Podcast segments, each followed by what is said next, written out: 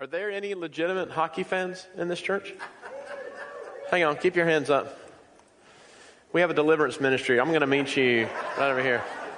No, I, uh, I like hockey. I just don't understand it. I hate being cold. I'm the only fat guy in the world that hates being cold. I can't stand it. And uh, I can't see the puck ever. And I don't, it's, it's, uh, it's kind of like NASCAR to me. You just go around in circles. Um, anyway, my name is Chad. I'm the pastor here, ish. Um, I do have the pleasure to share some uh, awesome news, and I'm going to stick to stick to this so I don't leave any details out. It seems like every week uh, we hear stories of people sowing in their first fruits here at Bridgeway, and we're in a place financially where the giving has gotten to a place that the Father has asked us to do something, and I want to tell you what that something is. Um, we've seen unprecedented growth in our children's ministry, and while we do have challenges within the area of volunteers, which I got a word of knowledge for all of y'all, everyone in here, God wants you to serve downstairs. Um, we do feel that it's, it's time to reorganize the current available space to provide more secure and safer kids' church downstairs.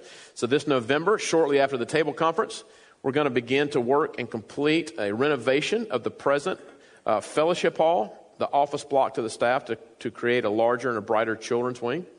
This includes a new kids' check in area, elevator, more open and wider staircase, new kids' auditorium, kids' classrooms, and a brand new tween room. I like that name. Isn't that fun? You know, in the kingdom, healthy things grow. We anticipate this work taking about nine weeks to complete. So let's check out some, uh, some photos up here.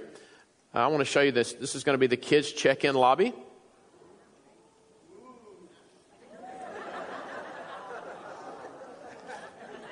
Y'all are easy. And let's go to the next slide. It's going to be the kids' check in elevator lobby. We got the kids' auditorium. Another picture of the kids' auditorium. Some kids' classrooms. I think this is my current office right now. It's pretty cool. I was telling uh, Bev recently. Is Bev in here this morning? Bev Winger? I was just saying how much history there is in that office back there in the pastor's office, and that's going to be a kid's classroom. I love that too. I love that God's kicking me out of my office to put kids in there. I'm serious. Remember, I had the dream recently where the two kids raised that person from the dead? I love that what God's doing with our kids. Kids' classroom, another picture. Tween room. Then another picture of the tween room. Um, the staff is going to be moving into modulars. Uh, it's going to be behind the children's wing until the Lord reveals our next steps. We'll just go in there until He says. It's a great chance to build community. I'm talking about vulnerability today, so maybe that's prophetic. Staff is going to be stuck in uh, mobile homes. We'll either love each other or you'll have a new staff soon. We'll see. I'm not sure yet. Um, we'll keep you well informed in the process. Why don't I speak a blessing just over uh, this whole process. Adam, will you hand Tubby that microphone? I want Tubby to come down here and stand in the front and just uh, pray for this renovation process. That's you, Tubby. Come on down here. There's only one Tubby in this church. If I don't keep doing Weight Watchers, I'm going to join you, but I'm working on it. Just speak a blessing over this whole process. Okay, Father, it's a joyful time here at Bridgeway. we know that to build a church that's pleasing to you, we start with children. Just as we said in the past, there's three ways. Three ways to build a prosperous fellowship, and that's through children, children, and children. So we pray, Father, that you would just pour out your all the blessings financially, and all your blessings for goodness as we enter into this uh, renovation process. That we know it's of you, that we have seen the goodness that you have just poured out upon this children's ministry that we currently have. We're out of space. And this is a way, Lord, that uh, we will be able to show you of just uh, the thankfulness that we have that you have given unto us. So now, as we enter into this program, we just ask that everybody be obedient to hear from you of what they would give unto it. And that we just pray that uh, it just go as smooth as, as Chad would say, a hot knife through warm butter. So we thank you, Father. In your Son's name we pray. Amen. Amen. I also forgot that after uh, these works, uh, just the main lobby outside here, the ladies' bathrooms will be refurbished. And then uh, also, we're going to do some work in the sanctuary. So we'll keep you well informed as we walk along. Kimmy, come on up here. I am really excited about Kimmy Bates' story this morning. She's actually going to preach for 45 minutes for us. Uh, is that what we said? No, we didn't say that. Uh, I love Kimmy. You guys know Kimmy. She's on the children's ministry team downstairs. This is a fun one for me because I've actually gotten to watch your journey from Lo Debar to the King's Table. So if you're new to Bridgeway, I did a series about, I'm bad with calendar, I don't know, eight, nine months ago called, um, what was it called? Healing the Orphan Spirit. And it was about journeying from spiritual orphanhood with a really lack of identity to the King's Table. And the King's Table is representative of just deep friendship with God. Hard to get offended, producing fruit of intimacy. Well, before we get to the good part, let's talk about the bad part. You went to Haiti with me a couple of years ago, and the Holy Spirit gave me a word of knowledge that if I did not fly you home, get you home, that you were going to die. And that's like, man, that seems kind of extreme. But you got to the hospital, and the doctor said when you got back to the States, if you wouldn't have come home, you would have died. You were severely dehydrated. And on the outside, it was a picture of your physical health being in trouble. But really, what God showed you over the next year, it was an indicator of your heart. And you had a lot of Lo Debar, and you, I overheard you call yourself the mayor of Lo Debar recently. He told me I was the president. Yes. I was like, no, you're the president of Lo Debar. And, um, and boy, since then, well, I remember we were ministering to a group of people in Haiti, and a witch doctor uh, scared the team half to death, and you really did not like me talking to that witch doctor and you about had a heart attack, and it really bothers you. And from then till now, it's like you're recruiting people to the king's table. And so I just, you know, I just want to ask you a question. How in the world have you gone from such a lack of identity to now being someone that is developing really deep friendship with God? Well, um, for Haiti, it was rough the, the reason I reacted to the witch doctor was because my fear rose up. And coming back from Haiti in the recovery process, I realized I did not like who I was. I realized that over years I had given the seeds of fear, unworthiness, I had given them all life by believing what that voice said. And when I came home from Haiti, was a wake up call because I realized those voices were actually louder than my own. And so I decided, no, this is not what Jesus looks like. And I'm going after it. And I'm going to change. And so the Lord gave me Teresa, you. I had to endure some hard words, but that was okay. You know, why don't you slow down there? Because a lot of times people think hard words, we're going to talk about this this yeah. morning. A lot of times people think hard words are to condemn you. Mm-mm. And it wasn't. Why don't you talk about the hard word you received down here and then how it affected you? Well, um, what the enemy will do will get you to focus on poor, pitiful you and all the things that are wrong. And so I don't even remember why I came to you one Sunday, but I walked up to Chad and he was standing here and he had this really intense look on his face and he said, I have three words for you from the Father. and he said, Get over yourself. Okay. I don't even remember the rest of our conversation, but I went to the car. I'm not sure we had one. Um, I went to the car, and the Lord said, You have a choice. You can get offended. You can say He didn't know you. He, he don't know what you're going through. You don't know how it's bad, bad it's been. Or you can trust the fruit that you see in His life, and you can see it's me. And I said, I, I choose you and I'm coming after you and I'm not going to let go. so I received some great instructions from my friend. The first thing she said was, Ask the Lord who, what He calls you. He answered me before I could get it out of my mouth. And so I started researching. And I decided that I would trade in my Kleenexes for a sword. And I started ripping up. That is awesome. So,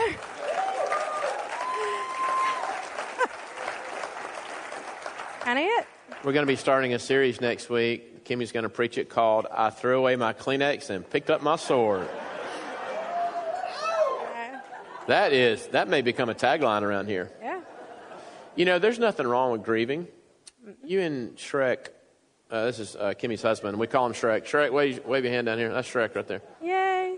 Uh, when I met Greg, Kimmy said, don't call him Greg, call him Shrek. I was like, well, that's the easiest name ever to remember. Mm-hmm. Um,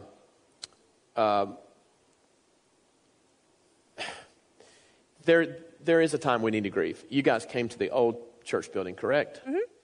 And there was a season of grieving. But at some point, the Lord says, Do you want to be well?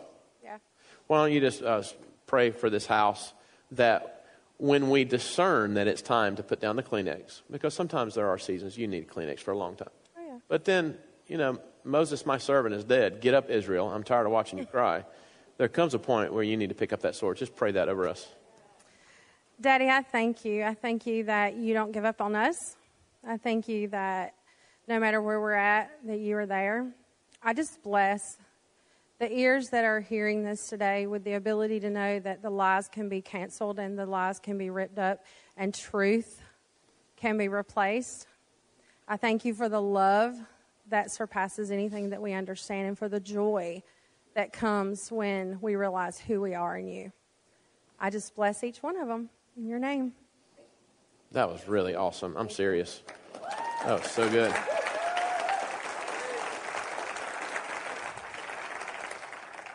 That was incredible. I think that's, Kimmy, that's just the message of this house. Basically, your story is what we're going after. And you know, a lot of times people come into this house and you may not even know Jesus Christ as your personal Lord and Savior. Wherever you are on the journey of things, uh, if you're not in Christ, we want to show you how to give your life to Jesus Christ. But for many people that come to Bridgeway, you burned out on religion, been burned out on church, been so many cases spiritually abused under a really wrathful doctrine. Wherever you are on your journey, Bridgeway is asking a couple of questions to ourselves. Am I moving towards deeper friendship with God, and who am I bringing with me? So now here's the fun part, and this is the command from heaven: who you bring in with you. You know what's awesome though? Your store, your uh, fruit speaks louder than your mouth. God, I'm stirred up ever since you got up here. Did you feel that when you were up here? It's just like, mm. Let's go to Luke chapter 5, verses 17 through 20. If you haven't listened to the last three weeks, I encourage you to go online and listen to it. Um, someone said recently, well, you know, Chad, I appreciate your leadership, but teaching's not your gift. And I said, well, I know it's not. I never said it was. I'm not really a detail type teacher. I'm more of a big picture teacher. Um, but my biggest passion is getting playing my role to get people to the king's table. But there are some pretty good details in the last three weeks of what in the world do I mean by two trees. Tree one is my family tree. I come into the earth, my family tree, and someone raises me, and I typically look like whoever raises me. That's not always bad.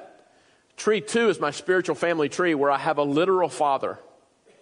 And the literal father doesn't want me to just believe in his son Jesus to go to heaven. He wants me to believe in his son Jesus so that the DNA of Jesus can get into my DNA and that I think like the Father and I act like the Father. If the apple never falls too far from the tree, I'd rather it not fall too far from tree two than tree one. Because I'd rather act more like my heavenly Father than my earthly Father. That's a pretty good recap the last three weeks. There's no one in here that says, I don't really want to be in tree two. No one says that. Of course, everyone's saying, How in the world do I get and stay in the tree two? And by the way, if you're not in Christ, we're not even talking about tree one because I'm talking about the person that's given their lives to Jesus Christ but acts more like their earthly father, or earthly mother, or coach, or mentor, whoever raised you. Both trees are synonymous with being born again. But the gospel was never intended just to get me out of darkness and into light. The gospel has always been intended to transform me, to even transform my personality. You know it's possible at some point in your life that you were suicidal, that you had it even planned out? And now you lead tons of people into wholeness? Not just a decision for Jesus. Do you know what's possible to be on Xanax, Klonopin, Zoloft? Do you know what's possible to be in the lowest of the low? Do you know what's possible to be in here, be listening to me, and you're divorced, but God's bringing you to a place where He's going to bless your marriage, give you great marriage, and you're going to help other married people? Your past doesn't have to define where He's taking you. But so much of this stuff is dependent upon which labels I put on myself. It's possible to have been bankrupt and now you lead Dave Ramsey courses. But the, the question's not, hey, are you passionate about getting in tree two? Well, who in the world wants to stay in tree one where you mimic the, the anger of your own mother while you're memorizing Galatians? Nobody wants that. Ain't nobody got time for that. I, I, work, I worked with a guy one time. In no way am I making fun of him. I'm not. He, he struggled with sexual addiction on a high level. He had the book of Galatians memorized. Well, the question is how in the world do we get into tree two? How do we get to this place of deep friendship with God and stay there? To where when someone's around us, like Kimmy's story, it's like, man, maybe I ought to put my Kleenex down and pull out my sword. Because that pacifier tastes weird to a 49 year old. A lot of people say, well, if only Jesus was here, he'd be nicer than Chad. Jesus may say to you, do you want to get well? Pick up your mat and walk. And hush.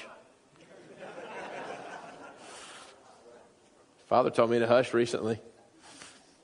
I talked about it in week one of this series. I was letting somebody have it University of Georgia tailgate. They wouldn't let me throw the football, and the father said, Chad. Um, Luke chapter 5, verses 17 through 20. The question is, how do you get in a tree two and stay there? Sometimes you need someone to help you. One day, as he was teaching, Pharisees and teachers of the law who had come from every village of Galilee and from Judea and Jerusalem were sitting there. By the way, when you walk in the same level of power that Jesus walked in with the Holy Spirit, and when that operates in a church, you won't have to spend millions of dollars on marketing for your own life or this church. People will find you. If you have uh, traveled here today to church from more than 30 miles away, raise your hand. All right, look at that. Look around. Why in the world would people travel? Look at that. If you travel more than 60 miles to be here today, raise your hand. It's incredible. Here, here's, I mean, someone asked me the other day, what's the address to the church? I didn't know it.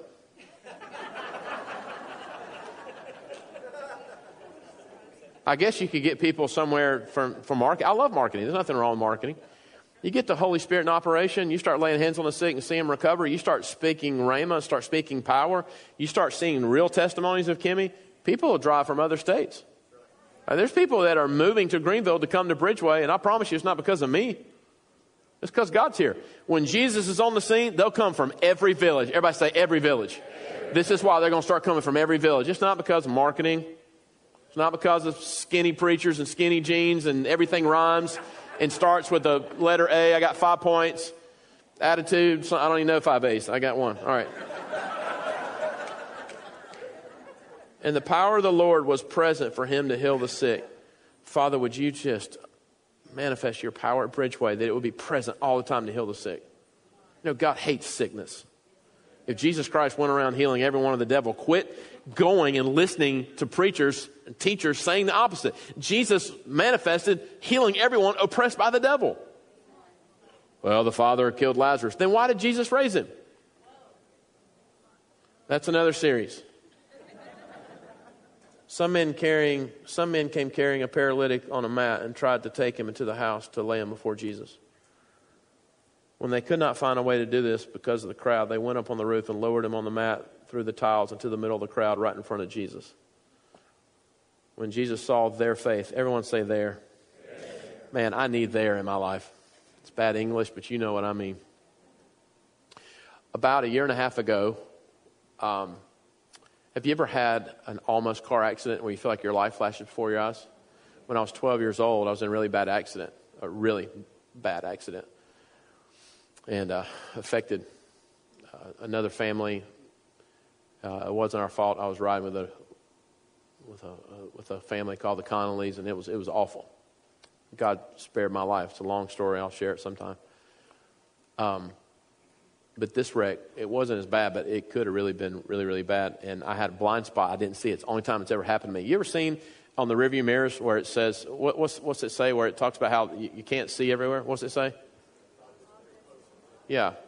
Uh, um, the, way, the way that in which we drive, the way that mirrors are formed on our vehicles, if the mirrors aren't there, you, you can't. If they get close enough to you, you can't see them. I just, like I've done 10,000 times, I went to go from the left lane, to the right lane to get off somewhere, and I heard a honk, and I looked in my rearview mirror, and I could see this guy's nostril hairs in the rearview mirror. I mean, this thing was like Christmas vacation, dog on duty. When that he's right up on Clark Griswold, I looked in the rearview mirror, and I mean, we were having fellowship, and uh, my heart dropped, and I said out loud, "I never saw him. I never saw him. I never saw him. I'm so sorry." He gave me the. Um, uh, what do you, how do you say that on the church stage? I can't say what he did. He, he told me I was number one in his heart. I was number one in his heart. Got that big old Bridgeway logo on the back of my car. Now, some of y'all need to take that fish off your car the way you drive. take that thing down.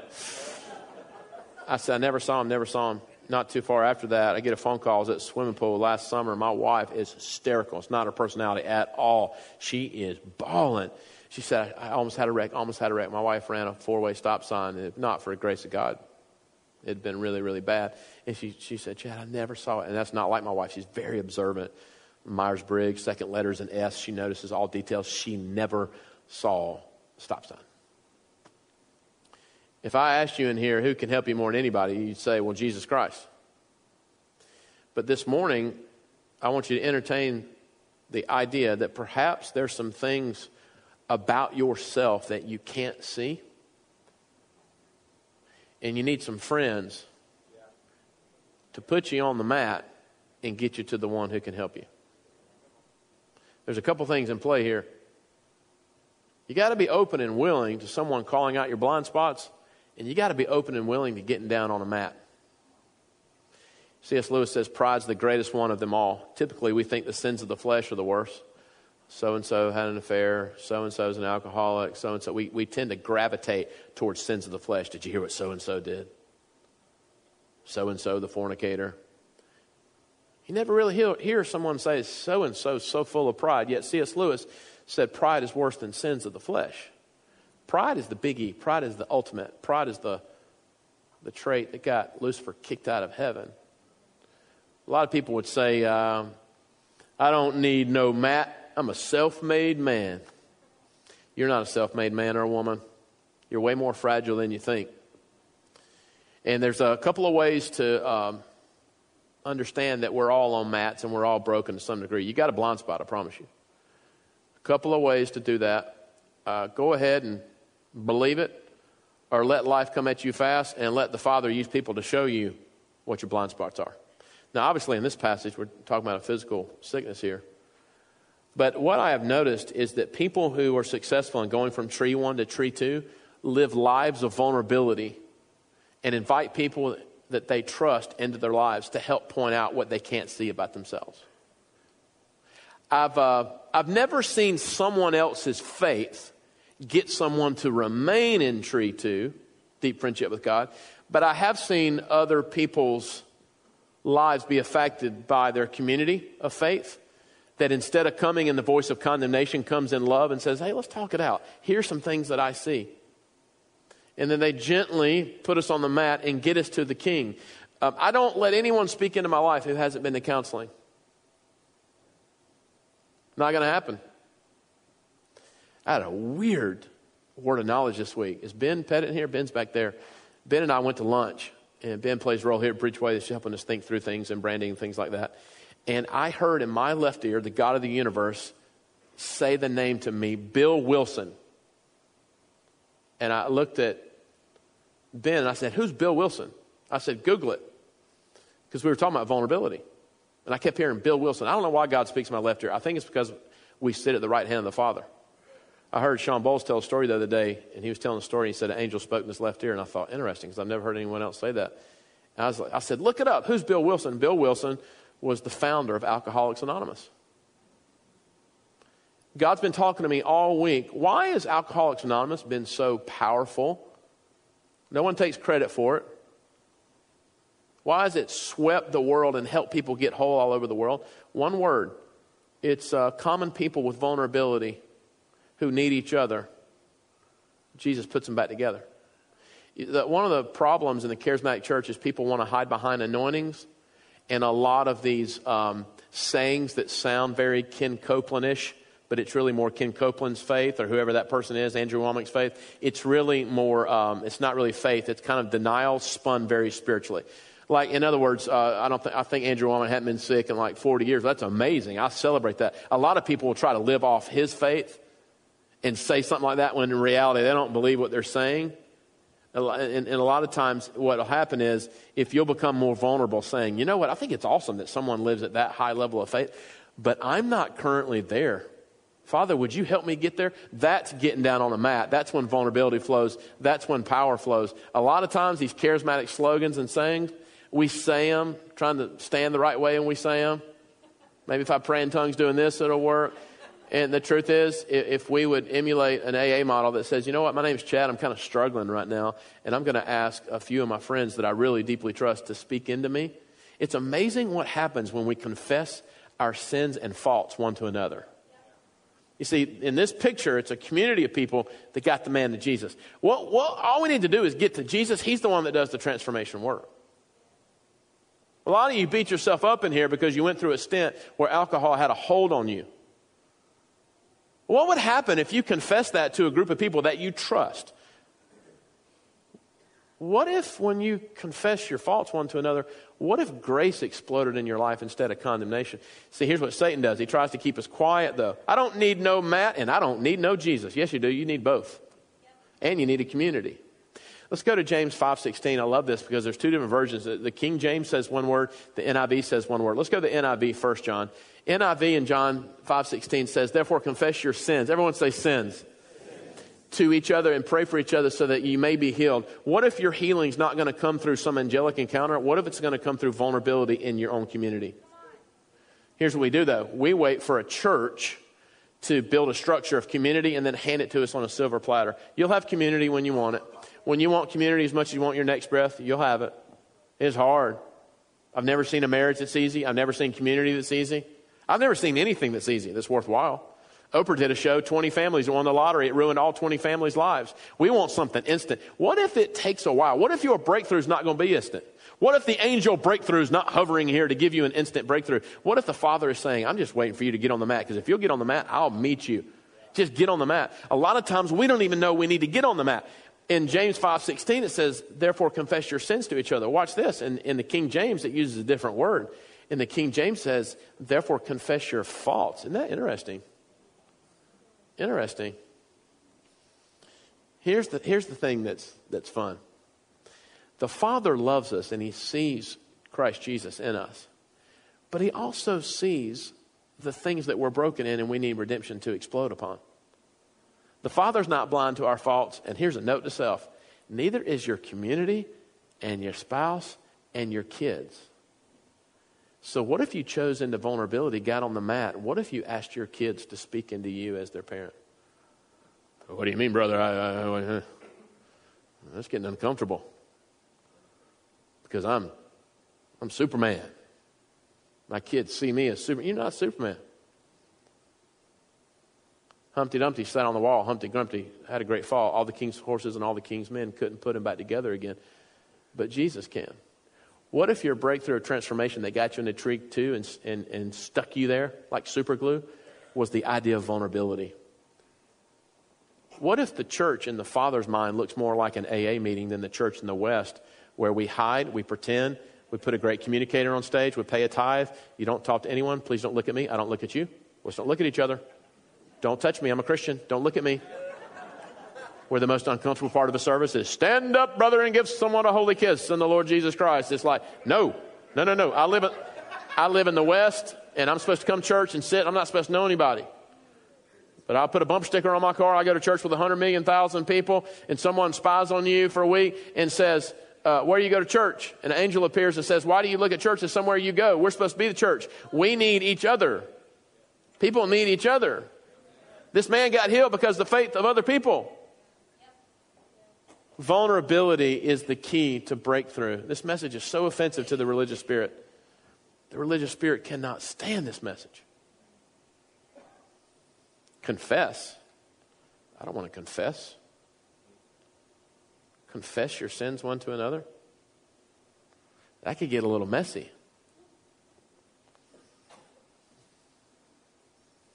You know, the only thing normal in life is that button on a washing machine?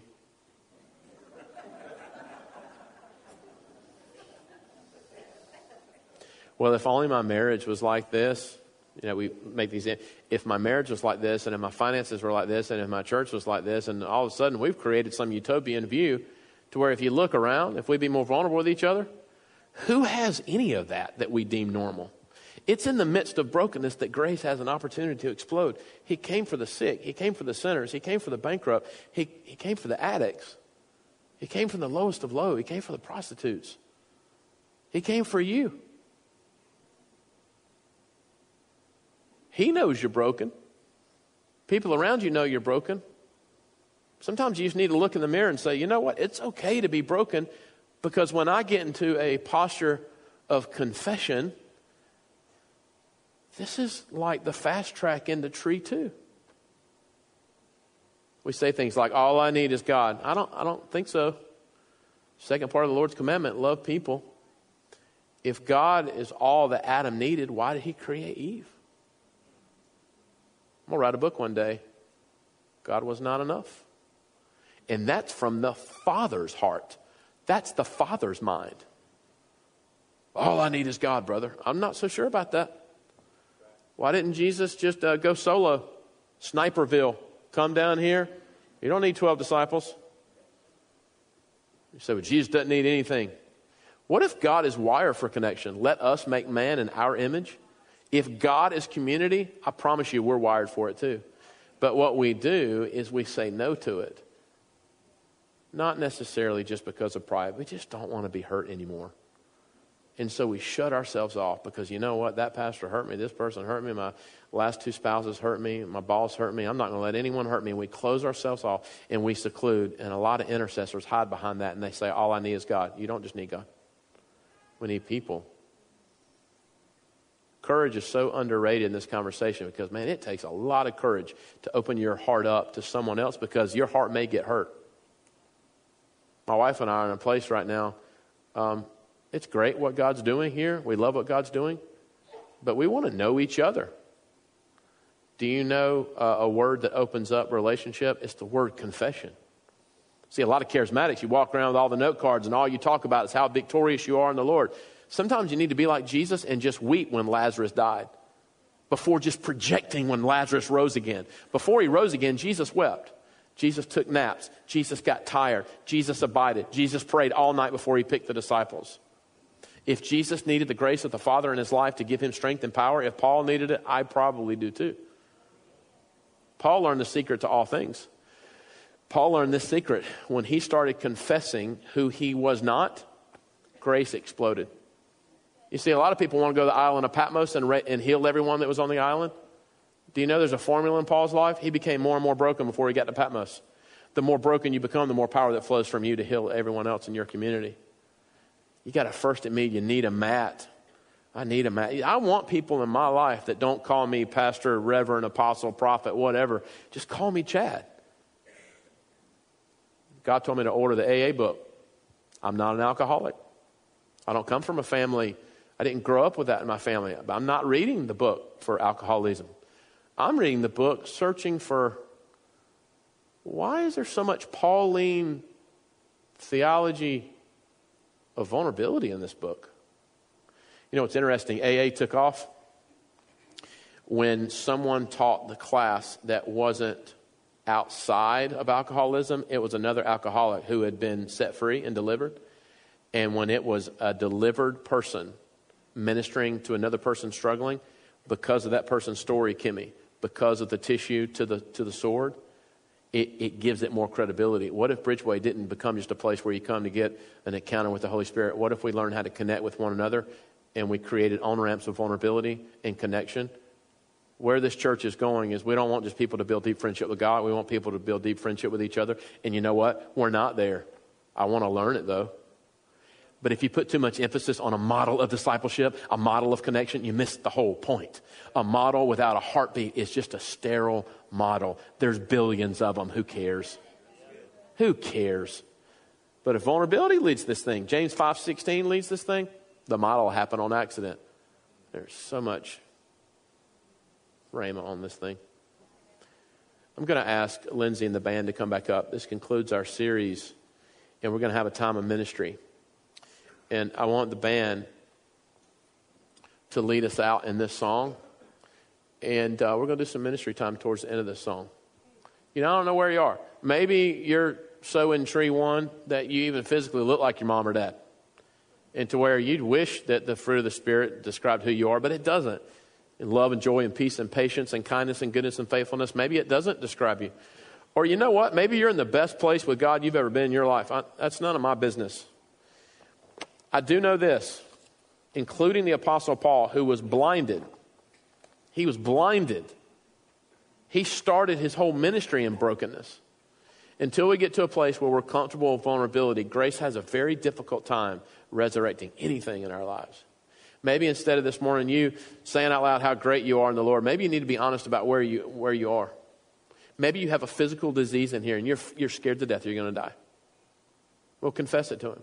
Maybe you're scared to death of community, and it's easier for you to perform for people, for people than actually know them. Maybe it's easier for you to lead people than actually invite them into your life. I, you know, I don't know where you are on this journey, but I want to pray for you as we conclude the last 10 minutes and in ministry time with this creative closer. In the name of Jesus, may you hear the voice of your Father clearly. And over the next few minutes, may you get things settled in your own heart and go to Him. Just get on the mat, get with Jesus.